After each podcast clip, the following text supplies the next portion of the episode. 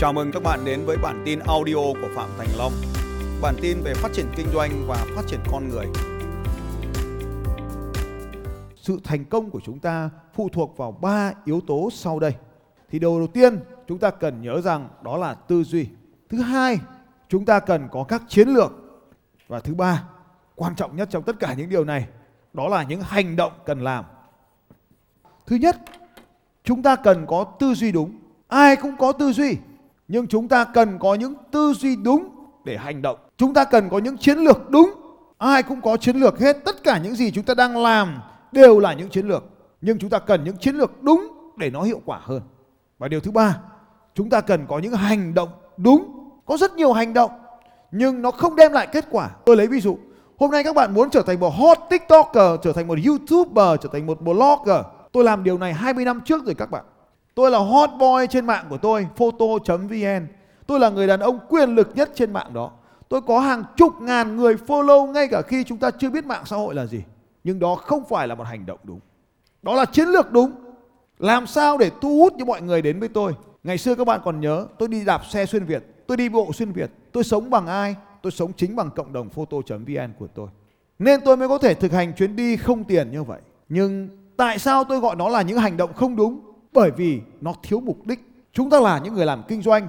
Chúng ta thu hút rất nhiều người về phía chúng ta. Nhưng họ không mang lại tiền bạc. Đó không phải là khách hàng.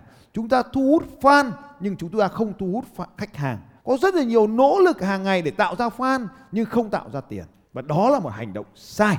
Và khi tôi phát hiện thấy đó là một hành động sai, tôi phải dũng cảm dừng cái hành động đó lại để thay thế nó bằng một hành động đúng hơn. Không dễ các bạn. Hãy hình dung xem Hôm nay bạn đang trở thành một YouTuber với 100.000 follower và bạn đang có nút bạc trên tay, bạn rất hot trên mạng xã hội. Bảo bạn dừng, bạn có dũng cảm để dừng không? Có những hành động đúng, chúng ta phải tiếp tục làm. Và khi chúng ta cảm thấy có những hành động không đúng, chúng ta phải dũng cảm không làm nó nữa. Vậy thì tư duy là gì? Tư duy chính là những suy nghĩ ở bên trong. Tôi gọi nó là những trò chơi đang diễn ra trong tâm trí của bạn. Trò chơi tâm trí ở bên trong của bạn nó diễn ra trong đầu của chúng ta. Tôi lấy ví dụ, một trò chơi tâm trí mà tôi đã không chiến thắng được khi mẹ tôi nói học Đại học Kinh tế Quốc dân mà tôi quyết định chọn Đại học Luật. Bởi vì tôi cho rằng trong tâm trí tôi lúc này bán hàng là xấu, kinh doanh là con buôn, con phe. Đối với tôi, đó là những từ miệt thị. Đó là câu chuyện của 30 năm về trước, 1994. Đó là hệ tư duy của tôi. Bán hàng là xấu, kinh doanh là xấu, con phe là hạ đẳng, Tất cả những cái đó tôi gọi nó là các niềm tin. Vậy để có thể chiến thắng trò chơi bán hàng, chúng ta cần xây dựng và phát triển một hệ thống niềm tin mới đúng hơn so với hệ thống niềm tin cũ để giúp chúng ta trở nên bán hàng tốt hơn. Tôi lấy ví dụ, buổi sáng ngày hôm nay chúng ta đã học được một niềm tin rằng con số là quan trọng. Hãy cẩn trọng với con số, nếu không chúng ta sẽ thành kẻ bị đi săn. Và chúng ta đã nhận thấy một điều rằng có đến 80% trong hội trường này không vượt qua được các bài kiểm tra đơn giản về các con số. Tưởng chừng vô cùng đơn giản, viết xuống các con số 1, 10, 100, 1000, 1 triệu, 1 tỷ. Có vậy thôi, nhưng đến 80% thành viên trong chúng ta ở đây đã bị không qua được bài tập đó. Con số là vô cùng quan trọng.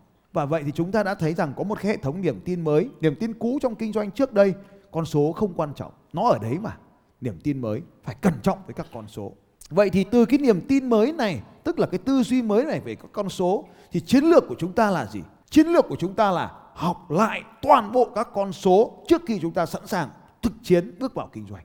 Đây là điều không được ai dạy trong quá khứ. Vậy hành động đúng ở đây là gì? Hành động đúng ở đây là đi gặp bọn trẻ con hoặc là mua lại sách toán 1, 2, 3, 4, 5 và làm lại toàn bộ nó. Lúc này xuất hiện một cái niềm tin là gì ạ? Ồ, điều này thật là buồn cười, tôi lớn rồi mà, toán dễ quá với tôi. Lúc này một niềm tin sẽ chống lại ngay cái hành động cần làm này. Lúc này bạn phải chiến thắng cái trò chơi bên trong này là bất chấp điều gì tôi sẽ học lại toán 1, 2, 3, 4, 5. Vậy lúc này bạn phải có một cái hành động cương quyết là gì? Đặt sách ngay, sách toán 1, 2, 3, 4, 5. Hoặc xem trong làng, trong xóm, trong họ hàng, anh em, trong con cháu nhà mình có đứa nào học toán 1, 2, 3, 4, 5 không? Mang về, giải lại toàn bộ. Và tất nhiên, bạn sẽ đối mặt với những kết quả sai. Bạn sẽ xấu hổ giống như sáng ngày hôm nay. Lúc này cần có một niềm tin mới, đó là không, bạn không xấu hổ mà bạn đang nhận thức lại vấn đề. nếu như bạn không xấu hổ thì bạn sẽ mãi mãi không biết rằng mình đang mất tiền nhiều như thế nào. Đó là ví dụ về trò chơi bên trong và đối với những chiến lược tôi gọi nó là những trò chơi bên ngoài, bên ngoài tâm trí của bạn. Có những thứ bạn sẽ thấy nó đúng với bạn. Ồ, cái điều này tôi biết mà. Và có những thứ nó không giống với tâm trí của bạn. Bạn nói, ồ, điều này tôi nghĩ là nó sai. Đúng hay sai đối với những chiến lược tôi cho.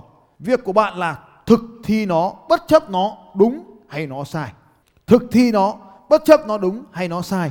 Cái gì có kết quả, làm tiếp. Cái gì không có kết quả với bạn, bỏ đi. Vậy thì trò chơi bên trong chính là phần tâm lý, phần tinh thần, phần tư duy nằm ở bên trong tâm trí của mỗi con người. Ở phần tâm trí này, hãy nhớ đến từ khóa chúng ta đã có thể học trước đây hoặc chưa từng học trước đây. Đó là xứng đáng. Bạn luôn xứng đáng với những gì bạn đang có trong cuộc đời này. Hôm nay, nếu các bạn đang ngồi ở hàng ghế đầu tiên là vì bạn đã xứng đáng được ngồi ở trên cái hàng ghế này. Và nếu hôm nay những người anh em của tôi, bạn đang ngồi ở những hàng ghế cuối cùng là vì bạn đã đi muộn. Bạn xứng đáng ngồi ở vị trí đó. Nếu bạn vẫn đi muộn mà bạn vẫn muốn ngồi trên, bạn phải mặc một chiếc áo đen và vị trí ngồi trên xứng đáng dành cho những người áo đen. Vậy thì bạn phải làm gì?